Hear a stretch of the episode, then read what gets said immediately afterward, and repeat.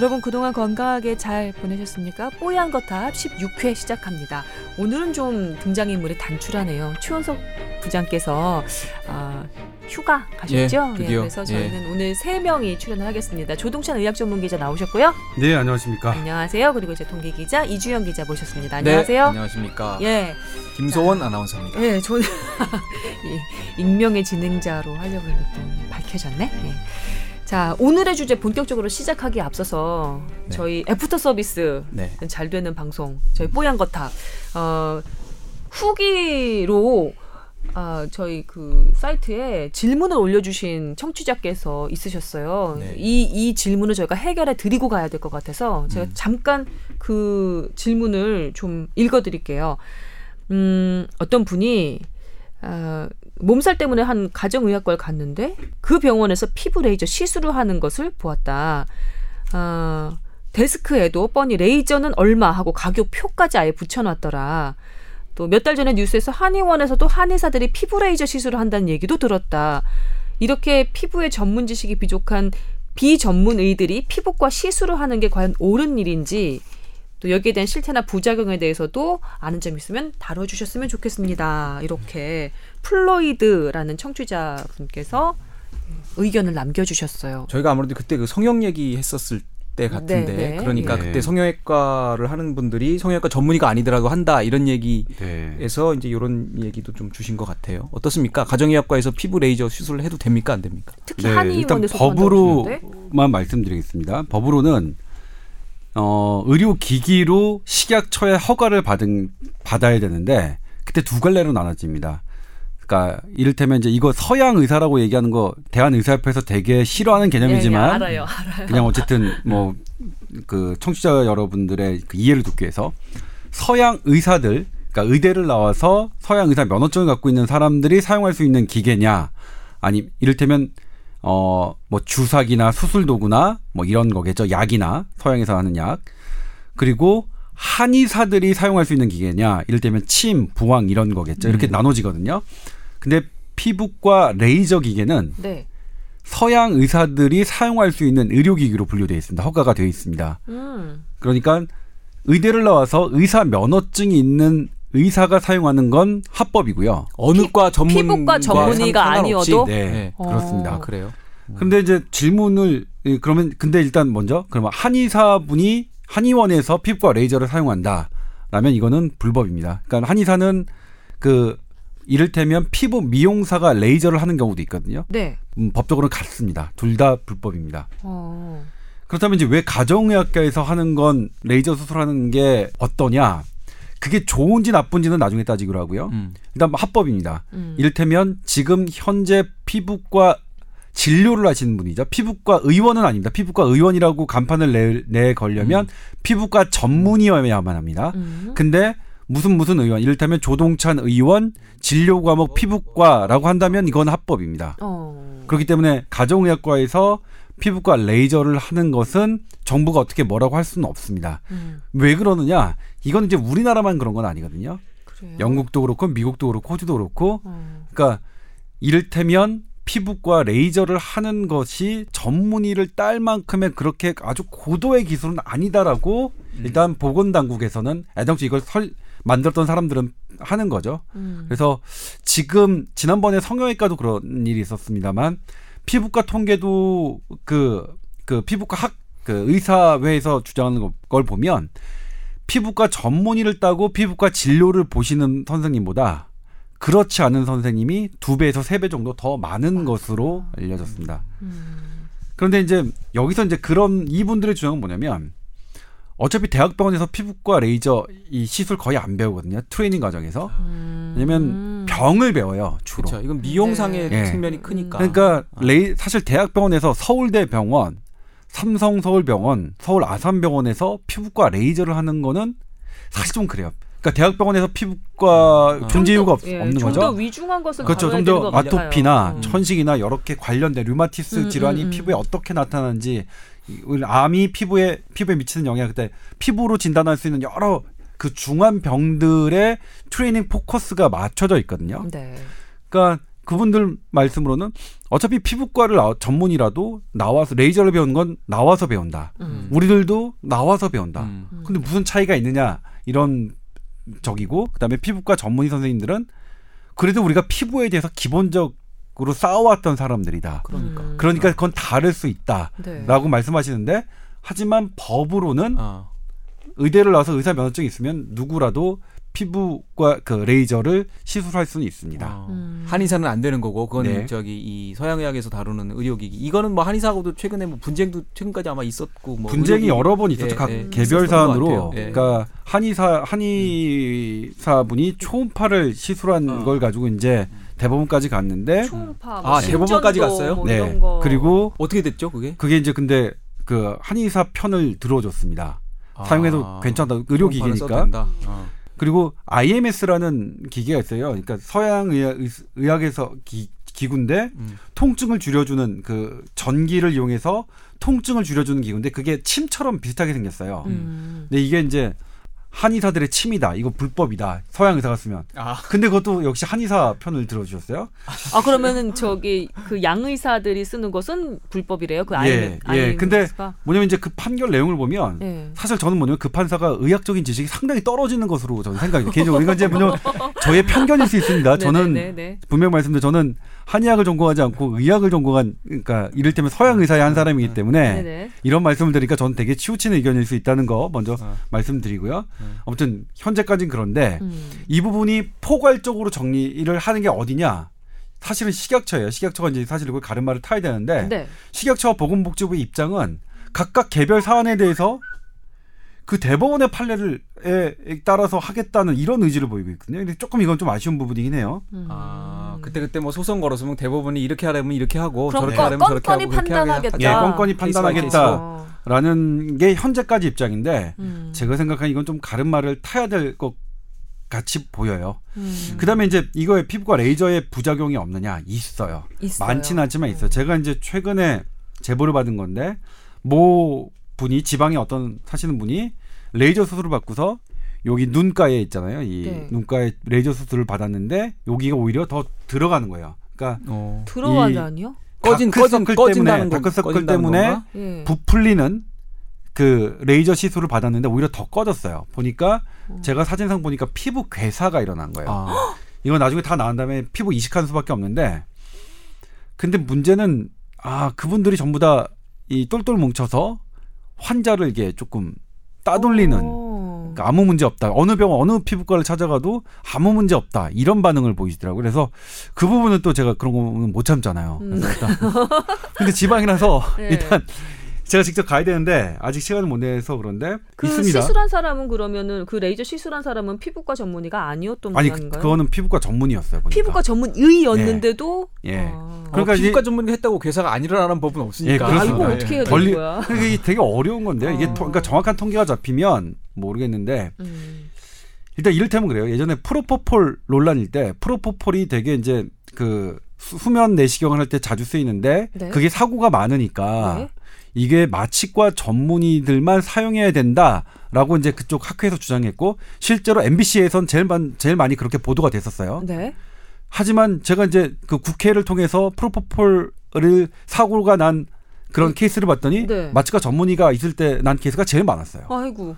그러니까 결론이 프로포폴 사고가 많이 난다고 결론이 마취과 전문의가 관리해야 된다라고 결론을 내릴 수가 없는 상황이었거든요. 야, 이거 참 그러니까 헷갈리네요. 그러려면 뭔가가 통계가 뒷받침해야 되죠. 그러니까 음. 피부과 그 레이저의 부작용이 되게 많은지는 모르겠어요. 이게 통계가 그러니까 비급여라서 통계가 많이 잡히진 않, 그러니까 정확한 통계가 잡히진 않는데 그냥 네. 저도 제보를 통해서 몇 건 정도가 나오는 건데 그래서 이게 많다고 할 수 있는 건지 없는 건지 모르겠지만 만약 이게 어떤 사람에게서 이런 주된 잘못이 이루어지느냐 이거는 좀 더 관련 기관에서 포괄적으로 좀 조사를 해야겠죠. 음, 그리고 네. 어느 부분에서 정말 많이 이루어지는지 피부과 전문의 부분에서 많이 일어나는지 아니면 음. 피부과 전문의가 아닌 부분에서 일어나는지 아니면 이를테면 의사가 아닌 불법 시술에서 이런 게 많이 일어나는지는 네. 조금 그거는 조사가 이루어져야겠죠. 그렇군요. 이거 이, 부, 이 부분은 자료가 좀 더 쌓여서 그 네. 포괄적인 그런 그 뭐랄까 조치라고 해야 음, 되나 네. 아니면은 그 뭐라고 그래야 되죠? 아까 가름말을 타줘야 된다고 얘기했는데 네. 그거를 어떻게 하면 멋지게 표현할 수 있을까? 어, 뭐 어떤 적절한 기준을 만들어줘야 된다는 거죠. 음, 어, 그게 이좀 있어줘야 되겠네요. 어디다 쓸수 있고 어. 뭐 근데 아직은 자료가 쌓이지 않은 상태라고 하니까 음, 쌓이지 않은 게 아니라 보고가 안된 거겠지. 취- 취합하면 또 그러니까 이거는 뭐냐면 생기겠죠. 관련 어떤 단체에서 레이저 회사에서 이런 연구를 하지 않겠죠. 자기 돈을 들여서 음. 굳이 자기 자신의 치부가 드러나는 그렇죠. 연구를 부작용 하, 연구를 뭐. 하진 않을 테니까. 근데 이건 음. 분명히 연구할 때 돈이 들거든요. 그래서 이런 건 어쩔 수 없이 정부가 하는 수밖에 없을 것 같아요. 네, 알겠습니다. 자, 그러면 네. 다시 정리를 해드리자면 레이저 기계를 피부과 전문의가 아닌 그런 다른 병원에서 가정의학 음, 전문 그. 병원에서 하는 건 문제 없다, 불법 음. 아니다. 하지만 한의원에서 하는 거는 불법으로 음. 네. 예, 간주를 하고 있습니다. 그것도 이제 나중에 한의호 그 해당 대한 한의사협회에서 이걸 가지고 험, 뭐 저, 저 재판을 한다. 그래서 대법원 판례가 한의사 써도 된다. 이런 okay. 또 그러면 그럼 또- 또 바뀔 수 있는 음, 거겠죠. 그렇군요. 알겠습니다. 현재까지는 그런 상황이라는 것을 알려드리고요. 오늘의 주제로 좀 넘어갈게요. 네. 서설이 좀 있었네요. 자, 오늘의 주제는 소금입니다. 소금.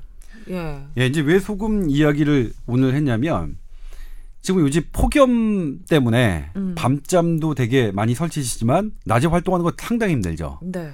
그리고 시- 지금 어제까지인가요? 일곱 명이 지금 우리나라에서 폭염으로 인한 사망자가 나타났고 그다음에 최근에 이틀 전이 있죠. 의경이 12시에 아. 의경이라면 건강한 사람인데 오- 정오 낮에 축구를 하다가 쓰러졌다가 어. 결국 사망한 사건이 있었죠. 예. 그래서 이제 폭염 대비 이 이를 제가 이제 리포트를 준비하다가 이제 최근 나온 논문을 검색, 검색했는데 어 이를 그 미국 그 질병 통제 예방 센터입니다. 거기서 이제 그 그랜드 캐년 있죠. 그랜드 캐년을 하이킹 한- 하다가 더위에 쓰러져서 헬기로 구조된 사람의 음. 원인을 분석한 자료를 냈어요. 그게 이제 2004년부터 아니 참 별걸 다 따져보네. 2009년까지 돈이 많으면 저런 걸 하는 거예요. 아니 그 부럽죠 사실은 네. 왜 쓰러지느냐 하이킹하다 쓰러지면 이게 뭐 때문에 쓰러지냐 음. 2004년부터 2009년까지 480명이 헬기를 타고 이송되었는데 네. 이 중에서 제일 많은 건 24%가 탈수였습니다 음. 탈수가 원인이 돼서 했습니다 그러니까 우리가 그 폭염 때 수분 섭취가 얼마나 중요하냐를 알 수 있는 거죠 네. 두 번째가로 많은 게 열 열사병이었습니다 열이 너무 높아서 음. 내 몸의 신경 이런 것들을 변화시킨 거죠. 음. 그게 23%였고요. 근데 의외가 3, 3위였습니다. 3위가 이제 19%를 차지했는데 이게 저나트륨 혈증이었습니다. 이건 예상치 못했던 거예요. 근데 수분 탈수라는 건 물이 이제 없다는 거고 인- 인체 내에 네. 어그 저나트륨이라는 거는 땀으로 많이 빠져나가면 소금기가 많이 빠져나갔다니까 네. 뭐 충분히 예상 가능한 그런 거 아닌가요? 아니 일단 뭐냐면 어. 우리가 그저 기존에 생각했던 건 뭐냐면 우리 몸이 땀에는 물도 빠져나가고 소금 성분도 빠져나가죠. 네. 근데 물 성분이 더 많이, 많이 빠져나가기 때문에 체내에 소금 농도가 일정하게 작용을 할 것이다라고 예상을 했어요. 지금까지 그렇게 설명했죠. 그리고 평소에 우리가 먹는 소금으로도 음. 충분히 이게 보상이 된다. 음. 그래서 지금도 그렇죠. 지금도 기사를 보시면 뭐 그런 소금 먹지 마라. 음. 소금 먹지 마라. 지금 소금 먹지 마. 이게 지금도가 아니라 한 10여 년간 그랬습니다. 더위에 소금 먹지 마라. 물만 마시면 충분하다는 게 적였는데 음. 이 미국 연구팀 이래 보니까 아니 이게 아니에요. 실제로 보니까 저 나트륨 혈증이 3위였어요. 음. 그래서 이들도 얘기하는 게 뭐냐면 과연 저 그러니까 우리가 많은 땀을 흘렸을 때 어, 과연 소금을 보충이 필요 없다는 말을 할 수가 있겠느냐 하는 부분이죠. 음. 예? 그러니까 이거는 그러니까 지금까지 십 몇 년간의 이 부분에 대해서 물만 마셔도 된다는 부분에 대해서 그거 그렇게만은 할 수 없다는 데이터가 지금 처음으로 나온 거예요, 사실은. 음. 물에 쓰러졌, 그러니까 음. 더위에 쓰러졌을 때. 근데 그래서 이제 아, 이 소금에 대해서 근데 상식적으로 말이죠. 우리 왜 포카리 뿅뿅뿅이든 음. 아니면 뭐 무슨 뭐 게토레이. 게토 뿅뿅 파워에이드. 아유 뭐막 말씀하시네. 그런 이온 음료를 스포츠 이온 음료를 네. 마셨던 이유가 약간 찝찝하잖아요. 네. 거기에 소금기가 좀 있어서 음. 땀으로 배출된 소금도 보충을 해줘야 된다라는 것을 사람들이 상식적으로 알고 있었기 때문에 그 음료들이 그, 그 스포츠나 뭐 다른 그 여름에 많이 이렇게 팔리고 그랬던 거 아닌가요? 네. 그런데 아닌가? 그러니까 그게 이제 그 스포츠 음료라고 하잖아요. 그 근데 저 제가 느낌으로는 음. 그게 소금기 포함 이런 거보다는 물보다 뭐 흡수가 빠르다 전해질 뭐 네. 그런 차원으로 그랬나? 먹었던 것 같아요. 아, 그러니까 소금- 소금이 소금 들어있다 뭐 아니고 그런 네. 느낌은 사실 못 아, 받았어요. 내가 잘못 알고 있었구나. 아니야 뭐 그게 맞을 아니, 그러니까 거기 소금기도 들어 있고 있- 염소도 있고. 여러 가지 칼륨도 있고 막 여러 가지 그 이온들이 있는데 이온 음료가 물보다 흡수가 빠르다. 음. 광고는 그렇게 나왔죠. 어. 네. 근데 그것도 근데 어, 그거를 입증하는 실험을 그들이 그 성공하지는 못했습니다. 어. 그것도 어디서 본 것 같긴 하네요. 네. 물이랑 똑같다고 어디서 뭐 기사가 한번 났던 것도 같아요. 어. 그래서 근데 이론적으로는 어. 물보다는 좋을 것 같지만 물보다 좋은 효과를 일반인에게서 증명한 적은 없어요. 음. 근데 운동 선수는 조금 다르겠죠. 운동 선수는 그래서 운동 선수들에게 그런 아주 극단적인 한 그러니까 많은 땀을 흘림으로써 나에게 있는 소금을 비롯한 염소, 칼륨 이런 것들 많은 전해질을 같이 내뿜는 사람들에게 이온음료가 좋다는 연구들이 제법 있습니다. 음. 근데 일반인 그러니까 그런 운동 선수들은 사실 격렬한 운동을 하잖아요. 그러니까 일반 운동 선수들이 한 시간 정도 격렬한 운동을 하면 몇 그램 정도가 빠져나가냐면 1,700mg의 소금. 그러니까 우리 권장량이 1.5, 1,500mg에서 2,300mg이니까 한 시간 동안 1,700mg이 빠져나가면 거의 하루 권장량에 해당되는 수준의 소금의 양이 어. 빠져나가는 거죠.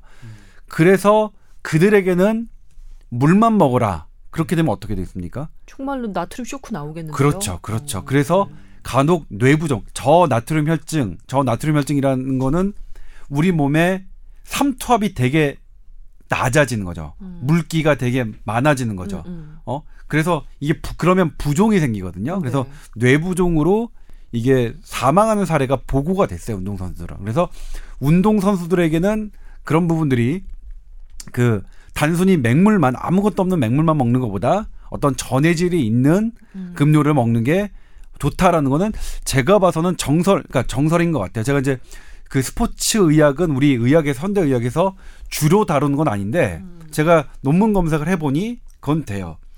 근데 그러면 일반인에게가 이제 문제야. 일반인. 이 진짜 그러니까 잠깐만요 하나만 정리하고 음. 넘어갈게요. 지금 우리나라 폭염 상황에서 운동 선수들이나 아니면 야외에서 건설 현장에서 일하는 노동자들이나 아니면 뭐 그 야외에서 근무 서는 군인들이나 음. 이런 사람들은 특수 경우라고 생각해서 운동 선수에 준하는 그런 소금 섭취를 해주는 것을 권장할 만한 건가요? 아니 그러니까 그게 문제인데 운동 선수들은 그러니까 우리가 이제 노동자는 잘 모르겠는데 네. 그 만약 더운 데서 보초를 쓰거나 그런 거는 상당한 땀이 흘릴 것은 예상이 되지만 음. 운동 선수처럼 막 그 엄청난 근육의 힘을 줘서 최대한 그 힘을 내는 그런 운동 선- 선수들만큼 땀을 내지는 않을 거란 말이에요. 어. 그래서 그럼 어느 정도로 보냐? 그래서 제가 이제 찾아봤더니 일반 사람들이 내는 거 땀을 어느 정도 내는 거는 뭐 직업별 이런 거 이걸로 천차만별이라서 그걸 아주 표준하기는 되게 어려운데 어렵다. 실험은 해봤어요. 성인에게 35도 정도의 기온에서 네. 한 1시간 정도 있으면 너무 해로울 게 예상되니까 적당하게 한 35분 정도 했더라고요, 실험을. 네. 그러니까 실험이 저 사람에게 큰 위해가 될 게 예상되는데도 실험을 강행하면 그건 윤리적으로 허락이 안, 안 떨어지거든요. 음. 그래서 딱 35분을 했는데 그때 평균이 뭐냐면 585mg이에요. 음. 그 소- 나트륨의 양이 그러면 하루 권장량이 한 3분의 1 정도 되는 거죠. 네. 그러, 그러면 뭐냐면 하루 권장량의 3분의 1 정도가 35분 정도 만에 소모되는 일이라면 그 연구 결과의 제언은 뭐냐면 이거. 물만 먹으라고 어. 할 수가 있겠느냐는 물, 물음 이에요. 음. 이거 원, 원, 원론적으로 다시 생각해야 되는 거 아니냐. 음. 이런 게 이제 폭염에 대해서 소금 섭취 논란에 그 진행된 게 딱 여기까지예요. 그렇군요. 물론 이제 더 나온 게 더 이제 앞으로 연구가 진행된다면 음. 이게 어떤 애를 주고 그러면 얼마 정도의 소금이나 아니면 이온 음료를 마시는 게 좋겠느냐 이런 연구가 지금 나왔으면 제가 깔끔하게 아 뭐 한 시간 운동하셨으면 소금 뭐 두 스푼 드십시오 이렇게 하겠는데 음, 아직 거기까지 거기까지 안 나오고 음. 지금 물만 먹으러 일반인에게는 물만 먹으라고 했는데 과연 물만 먹으라고 하는 게 옳은 일이냐라는 것까지가 현재까지의 연구 결과예요. 근데 하나 궁금한 거는 그 우리 몸의 나트륨 함량이라는 거는 항상성을 유지해서 어제도 오늘 어제 막 짠 거 엄청 먹었어요. 네. 어, 일테면 뭐 해조류 같은 것도 먹고 뭐 일단 소금이 많이 들어간 걸 먹었어요. 염장류를 많이 먹었어. 라면이랑 어, 짬뽕이랑 라면 뭐 이런 거 많이 먹었어. 국물까지 다 먹고 잤어요. 그럼 어제 나트륨 함량하고 내 몸에 인체에 있는 오늘은 뭐 그렇게까지는 안 먹었는데 오늘 함량하고는 늘 비슷한가요? 네. 그러니까 이게 소금의 반감기라고 하죠. 우리 몸에서 얼마나 빠져나가느냐. 어, 어. 이거 사실은 되게 어려워요. 어. 어려운데 보통은 하루 정도의 그러니까 내 몸에 섭취한 소금의 양이 전날 소금한 섭취한 양이 하루 정도까지는 소변량에 비례한다는 게 지금까지의 정설이거든요. 음. 음. 그러니까 내 소금의 양을 측정을 해보면 어제 먹은 소금의 양의 양을 미루어 짐작할 수 있다. 음. 아. 그러니까 하루 정도는 하루 정도면 하루 정도는요, 예. 그게 이제 다시 그 돌아오는 어, 없어진 네. 먹었던 나트륨이 그러니까 하루 이상은 아니에요. 그러니까 어. 이틀 정도까지는 비례하지는 않고요. 음. 근데 어. 이게 더 짧다는 연구는 있어요. 이를테면 8시간 정도까지는 비례한다. 이를테면 16시간 정도까지는 비례하고 그다음부터는 비례하지 않는다. 이런 건 있지만 음. 통상적으로는 24시간을 잡, 잡아요, 많이. 음. 그러니까 하루 정도는 그 이 내가 먹은 소금기가 음. 그대로 유지된다. 이런 거거든요. 그리고 이걸 그 많이 실험하셨던 게 이제 서울대 한 교수님이거든요. 음.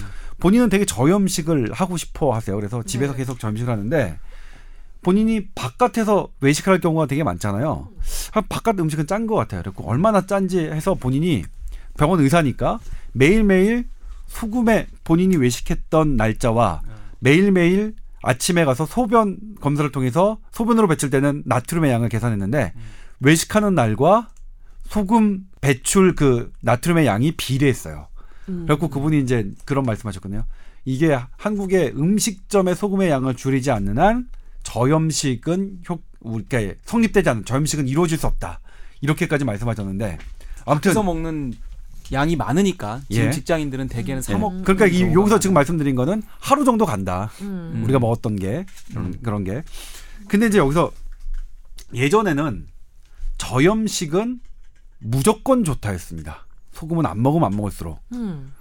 저도 저염식 해 하라는 리포트를 한 열 번 정도 한 것 같아요. 그리고 제 몸으로도 제가 알아요. 네. 제가 그 예전에 한 거의 한 몇 년에 걸쳐서 저염식을 하려고 했던 건 아니고요. 요리를 하기가 싫어서 고구마 쪄 먹고 감자 쪄 먹고 밤 쪄 먹고 토마토 먹고 호두 음. 먹고 두부 먹고 그러고 살았거든요.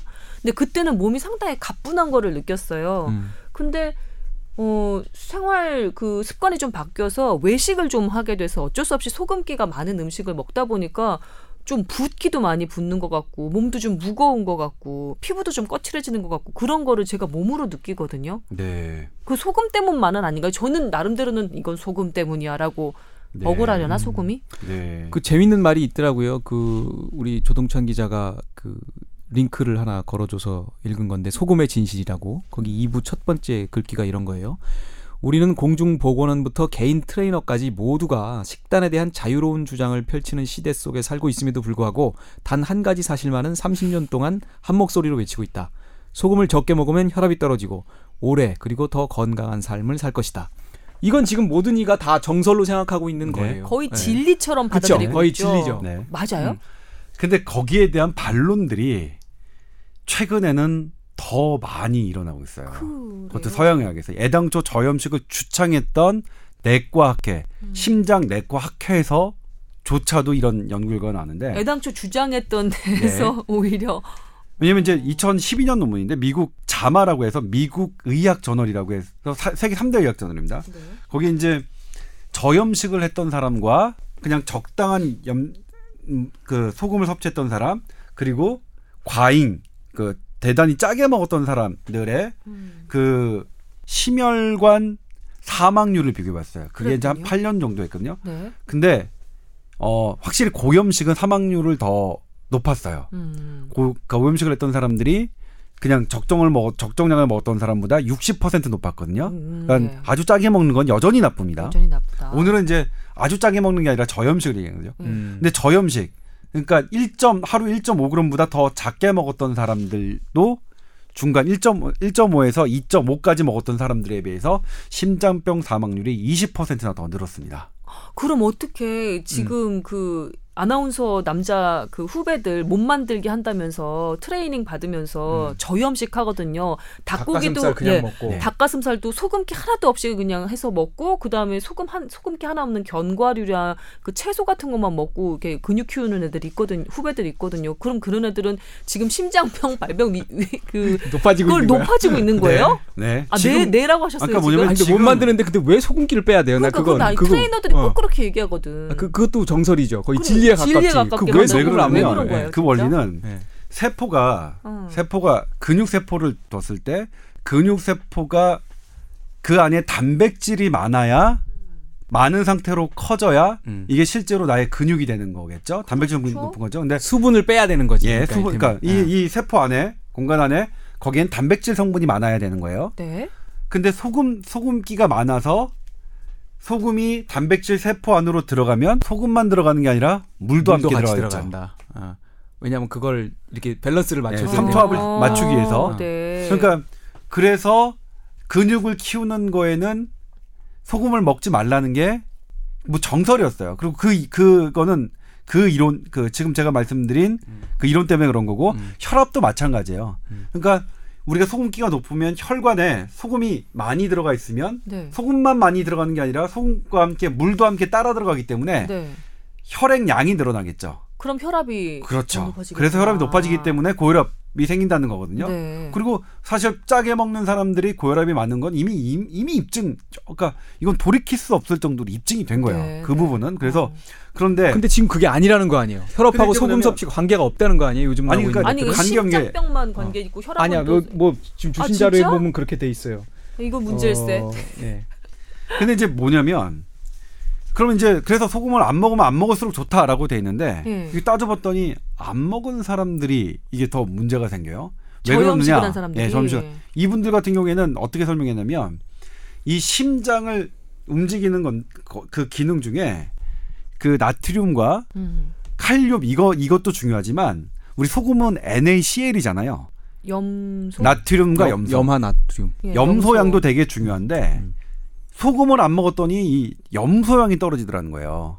심장 아. 박동에 중요한 역할을 하는. 음. 그래서 바- 염소양 이온이 줄어든 것이 저염식 하는 사람들의 심장병 사망률이 높은 이유라고 그, 그 근거를, 그러니까 이유를 댔거든요. 아, 그래서 이분들이 이제 결, 그 보완책으로 낸 게 저염식을 하는 분들은 염소를 염소, 거. 염소고 이온이 있는 어떤 음식이라도 먹어야 된다라고 어. 이제 결론 내셨고 또 하나 이제 미국에서 또 나온 논문인데 심장병이 있는 사람들 음. 그런 그런 분들 여지껏 전부 다 저염식하라는 게 정설이었습니다.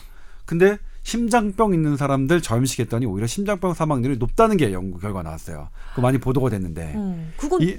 이것도 뭐냐면 심장이 이렇게 박동을 할 박동을 하려면 어느 정도 그, 그 이게 소디움 펌프 뭐뭐 이런, 게 있거든요. 칼슘 펌프 이런 게 있어요. 뭐 그러니까 채널 그 이런 전해질이 이온으로 결합해서 근육을 딱딱 움직이는 그런 게 있는데 네. 이게 수- 그 나트륨 이온, 나트륨 플러스 이온이 없으니까 심장에 짜내는 능력이 떨어지더라라고 음. 이렇게 이를 세웠거든요. 그 지금 뭐냐면 그분들이 고염식을 하는 건 분명히 지금도 문제라는 데는 이의가 없습니다. 음. 네. 근데 좋은 줄만 알았던 지나치게 싱겁게 먹는 게 이런 결과가 나타난 거죠. 음. 그다음에 또 하나가 이제 재밌는 게 뭐냐면 우리 몸에서 소금이 어디에 많이 저장되냐면 뼈에 많이 저장됩니다. 칼슘뿐만 아니라 그래요? 뼈에도. 뼈에 예. 그래서 우리가 한 계속 그 소금을 되게 적게 먹으면 우리 몸은 적정량의 소금을 유지해야겠죠. 그 소금기 농도를. 그래서 그걸 어디서 갖고 오느냐? 뼈에서 가져오. 뼈에서 갖고 오죠. 그래서 저염식이 생겨요? 골다공증 높인다는 와. 연구 쭉쭉 나와 있고요. 아. 그다음에 또 하나 당뇨병 환자들 당뇨병을 우리가 이제 관장하는 게 뭐죠? 인슐린이죠. 인슐린. 인슐린이 많이 그러니까 적거나 아니면 인슐린이 나오더라도 기능을 제대로 못 하거나 이게 이제 당뇨병이거든요. 음.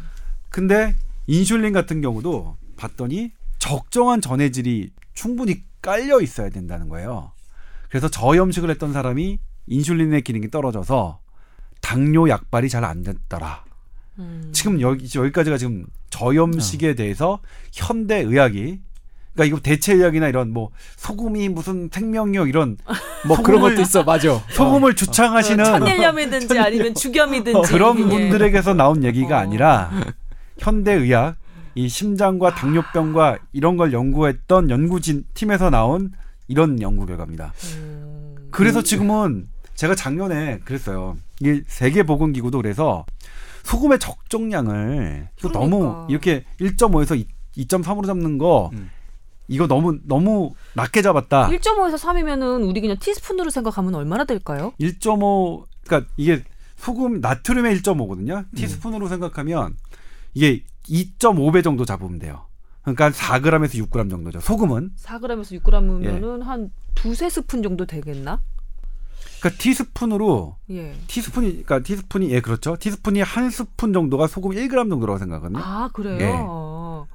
어. 그게 이제 물론 계량 계량 수저가 있을 땐 정확하지만 음. 그러니까 저희가 보여드렸는데 아무튼 적정 소금량이 어, 하루에 먹어야 되는 게 굵은 소금으로 해서 소주 한 반 잔 정도 음. 그 정도 양이라고 어. 돼 있는데 꽤 네, 많네. 네, 예. 소주 반. 어, 꽤 많네 진짜. 근데 내 이 소금 얘기하다 보니까 옛날 그냥 어렴풋이 그냥 이렇게 기억이 나는 것 같은데 옛날에 진짜 운동하면 음. 혹은 뭐 무슨 그 노동을 하면 음. 소금을 이렇게 정말 있었던 것 같아. 그럼 사람들이 그냥 손으로 이렇게 집어 먹은 그, 그 사람들은 경험적으로 알고 있었던 거지. 그 공지영 씨 책에 나오는 표현대로 하면 소금을 이렇게 그냥 이렇게 이렇게 종지 같은 데 있었고 어. 소금을 한 꼬집씩 이렇게 땀을 많이 흘리면 이렇게 어. 먹었던 걸 본 것 같은 기억이 나요. 어. 네. 예전에 군대에서도 어, 실제로 군대에서도 약간 그런 게 그 있었던 것 같아요. 행군하다가 좀 어지럽다 하면은 소, 네. 소금 한입 먹이고 한 꼬집. 네, 그런 그런 여름철에 훈련을 할 때는 소금, 그러니까 소금을 준비했었는데 음. 그 제가 군의관 할 때만 해도 그거는 이제 과학적이지 않다 그래서 아. 저도 물만 했었죠. 어. 아. 근데 지금 생각해 보면 그리고 지금 그, 그 미국에서 나온 연구 결과를 보면 음. 그렇게 여름 행군할 때 맹물만 먹게 하는 게 오히려 지금 지금은 있는 위험할 상황이네요. 가능성도 있는 거죠. 음. 그래서 그러니까 적당하게 뭐냐면 소금을 먹이는 것까지 아직 우리가 어떻게 되진 않았으니까 제가 이제 어제 보도를 한 게 그럴 경우에 어쨌든 음식으로라도 음. 적절하게 소금을 섭취하는 게 근데 사실 우리가 그 현대인들의 가장 두려워하는 이 세 가지 질병이 사실 고혈압, 당뇨하고 심장병 뭐 이런 거잖아요. 이 환자들은 정말 저염식을 신봉하는 사람들이 많아요. 그러니까 이게 병원에서도 암 아예 기준이 있어서 저염식을 주지 그렇죠. 않나요? 그러니까 아니 병원 그러니까요. 병원 밖으로. 그래서 어. 이게 이제 문제인데 이게 세브란스에서 작년에 나왔죠. 세브란스 강남 세브란스 나왔는데 강남 세브란스는 우리나라에서 갑상선 암을 가장 많이 수술했던 환자죠. 근데 갑상선 환자한테도 우리가 저염식을 권장해왔단 말이에요. 음. 그런데 저염식을 권장해서 저염식을 철저하게 지켰던 사람들에게서 갑상선 부작용이 더 많이 생겨요. 어머. 그게 강남 세브란스에 논문을 했어요. 그래서 어. 어. 바꿨어요. 강남 세브란스 같은 경우에는 네. 갑상선 환자 적정량의 소금 섭취하십시오. 저염식 하지 마십시오. 그냥 간간하게 먹으면 그게 적정량인 거예요. 간으로 따지자면. 아 이게 간간하다는 게 그걸 사람마다 제가 그래서 우리 예. 김선호 아나운서한테 물어보고 싶은 거예요. 예. 자 이게 좋아요. 저염식하지 않은 적정한 소금을 섭취해야 되는데 음. 도대체 내가 먹는 소금량을 음. 아까 그 교수처럼 그 다음 날 소변량으로 나트륨을 측정하는 것도 아니고 어떻게 알 수 있느냐 이걸 김선호 아나운서는 나는 나는 어, 이렇게 그 생각해. 어떻게 약간 이걸- 그 그것도 양하고도 이 음식을 먹는 총 양하고도 관련이 있지 않겠어요? 약간 시, 이건 약간 싱거운가 싶으면 음식량을 좀 많이 먹고 약간 짠가 그러면 국물 같은 건 좀 덜 먹고 그다음에 그 나물 같은 것도 먹어봤는데 좀 짠가 그러면 그냥 그한 젓갈 먹고 말고 이 근데 정식으로 좀 조절을 하면 되는 그것도 거 예전에 이제? 조선일보가 그런 캠페인을 했죠. 식약처랑 해가지고 우리나라의 짠 국물 국물 먹지 말고 먹지 국물 말자고. 어. 먹... 저는 그때 되게 불쾌했어요. 왜? 그러니까 저러 저 정도 에비던스 갖고 우리 전통의 국물 요리를 제가 정말 좋아하는 국물 요리를 뭐 만인의 적으로 그러기엔 너무나 에비던스가 근거가 미약하니까 확실하게 뭘 해가지고 음. 국물에 국물을 먹었던 사람과 아닌 사람과 음. 이런 것들을 비교해서 연구를 했으면 아, 모르겠지만 그 연구는 없었고 제가 생각하기에 아마 기준이 하루에 소금 섭취량이 얼마가 돼야 되는데 네. 지금 국에는 얼마가 들어있다. 그러니 이건 너무 많다. 막 이런 식의 논리 전개였을 네. 것 근데 이게 이제 뭐냐면 그게 되게 어려워요. 그러니까 실제로 양을 많으면 그러니까 그 싱거운 국물이라도 양을 막 되게 많이 먹으면 많은 소금을 섭취하게 되는 그러니까 거죠. 아까 내가 얘기한 총량 그쵸? 먹는 총량. 그래서 그때 이제 조선일보가 주장한 거는 총량이었거든요. 어. 근데 반론을 제기했던 건 뭐냐면 우리 건강한 사람들은 어차피 총량이나 물이 물과 함께 들어온 농도에 따라서 나트륨을 자, 자유자재로 배설하고 한다는 거예요. 어. 어. 조절 기능이 있다. 조절 기능이 항상성을 거예요. 유지하려면 항상성을 유지하기 위해서. 어. 그러니까 많을 게 오히려 부족한 경우에는 뼈에 뼈에 있는 나트륨을 꺼내와서라도 아. 음. 골다공증을 만들어서라도 우리가 그거 얘기 되네. 그거 아. 우리가 조절하는데 많이 먹어도 내보낸다 이거지 인체가. 오히려 부족하면 문제가 된다. 그러니까 물도 많이 그렇, 아. 그렇게 따지면 그렇게 따지면 물 그러니까 싱겁게 많은 음식을 그러니까 싱겁게 먹더라도 음식을 많이 먹는 대식가는 무조건 나쁜 사람이냐 소금 많이 섭취하는 거냐 이거 아니 근데 그게 정답이 없어요. 어. 그러니까 제가 그때 여쭤봤던 게 바로 그 부분들이거든요. 어. 근데 어쨌든 그러려면 실제로 국물을 많이 먹었던 사람과 아니었던 사람을 그러니까 이론적으로는 이 양쪽이 가능하니까 네. 그렇게 해서 좀 실험을 해봤어야 돼요. 파일럿이라도 그러니까 음. 몇 명을 가지고 국물을 그러니까 국물을 먹겠던 사람과 그 안 먹었던 사람 그냥 밥을 한 사람의 소변 나, 그 혈중 그러니까 소변으로 배설되는 나트륨 양을 해서 실제로 국물을 먹은 사람들이 훨씬 더 많은 그 소금을 섭취하고 안 좋더라 이런 걸 하고 그다음에 그들이 훨씬 더 뭐 두 달간 먹었더니 평균 혈압이 얼마 정도 증가했다.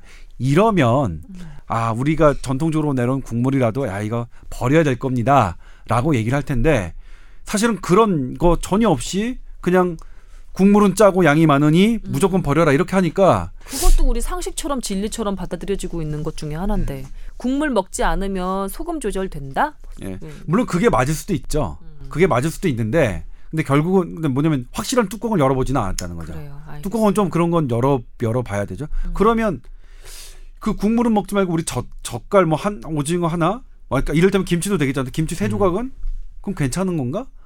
뭐 이런 여러 가지 의문들이 뭐 많이 그것도 하는 먹지 거죠. 말라고 하죠. 그런 기사 보면 맞아요. 뭐 젓갈류, 염장류 먹지 말라고 하고. 예. 아무튼 그렇습니다. 그래서 이제 음. 뭐냐면 말씀드릴 수 있는 건 네. 지나치게 짠 음식이 해롭다는 건 여전히 변함은 없습니다.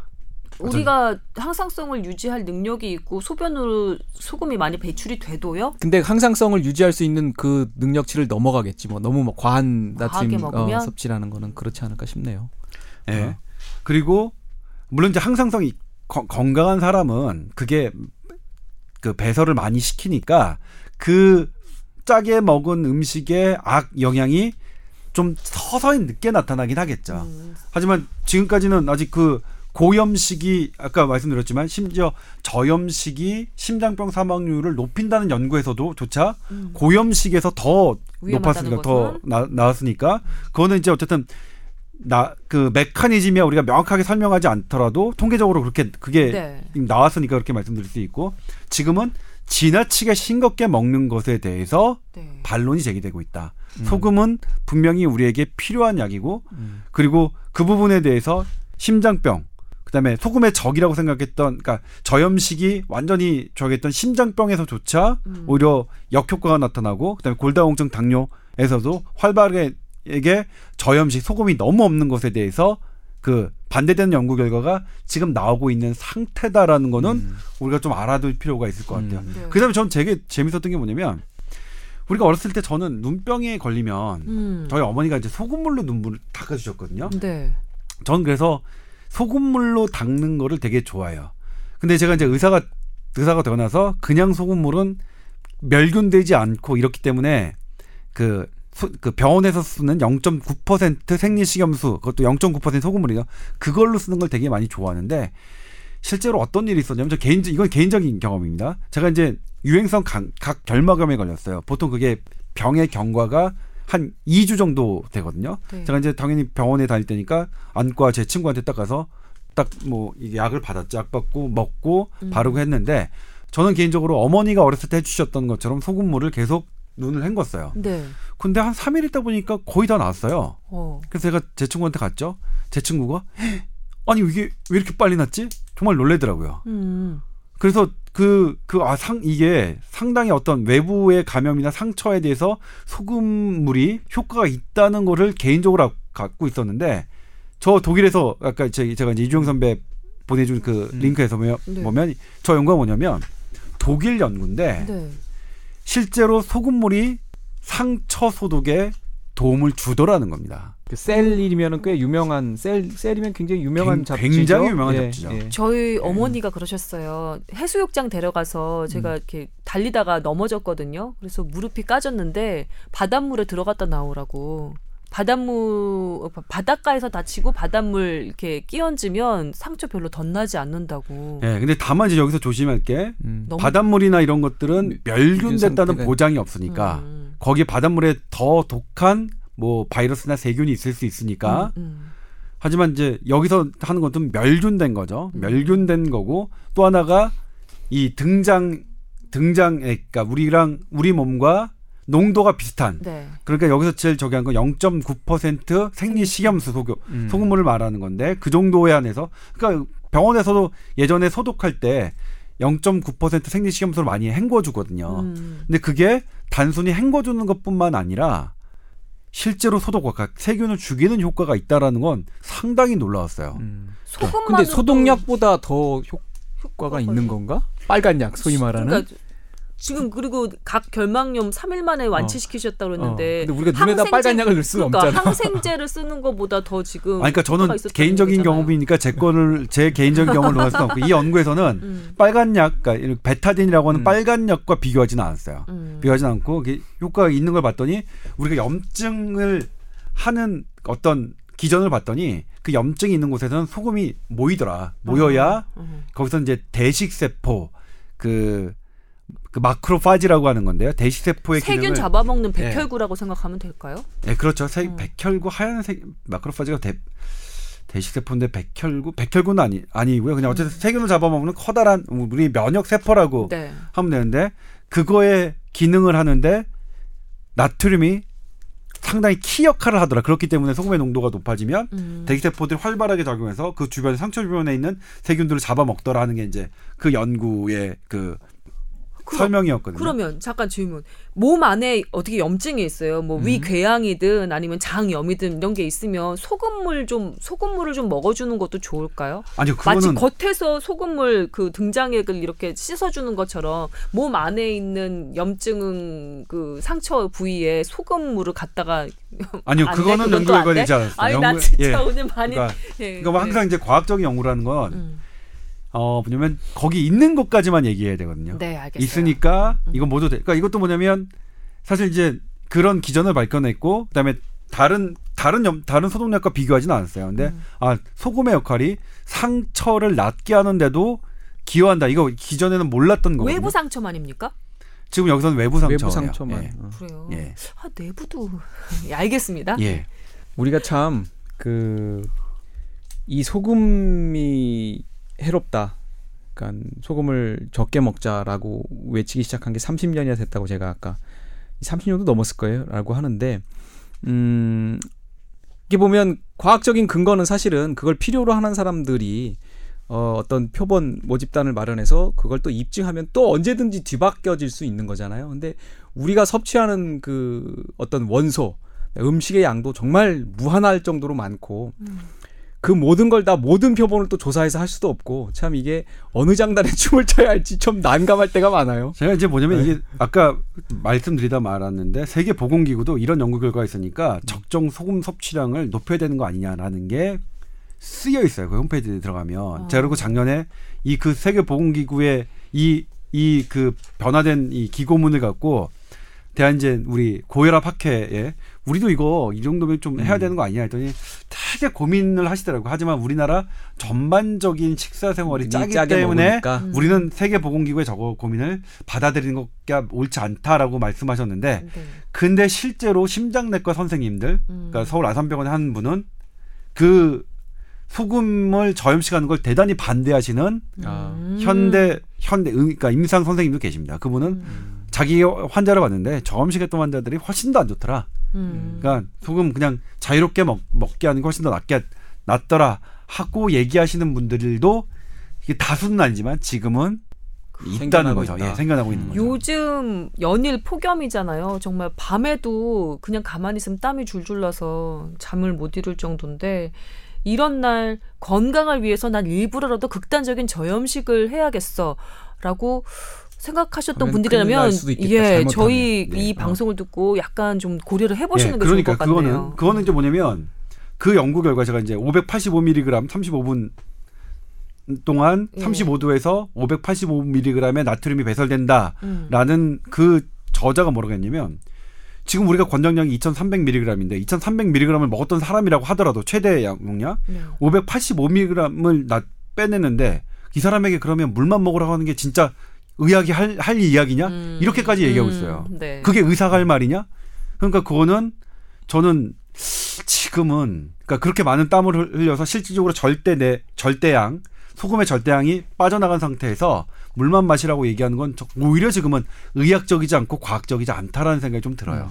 일반인뿐만 아니라 사실은 네. 병원에서 병원에서는 저염식을 주니까 공급하니까 거기서도 좀 어, 얘기가 돼야 될 것 같아요. 아까 제가 왜 이게 얼마나 반감기 빠져 언제 빠져나가느냐를 여쭤본 것 중에 하나는 우리가 평소에 한국인들이 짜게 먹으니까 그럼 나트륨량이 많기 때문에 병원에 한 달 정도 입원해서 소, 소금을 저염식을 해도 괜찮겠구나가 아니라 어제까지 소금을 엄청 먹던 사람도 이틀 정도 지나면 최대 그렇죠. 이틀 정도 지나면 다시 다 나트륨량이.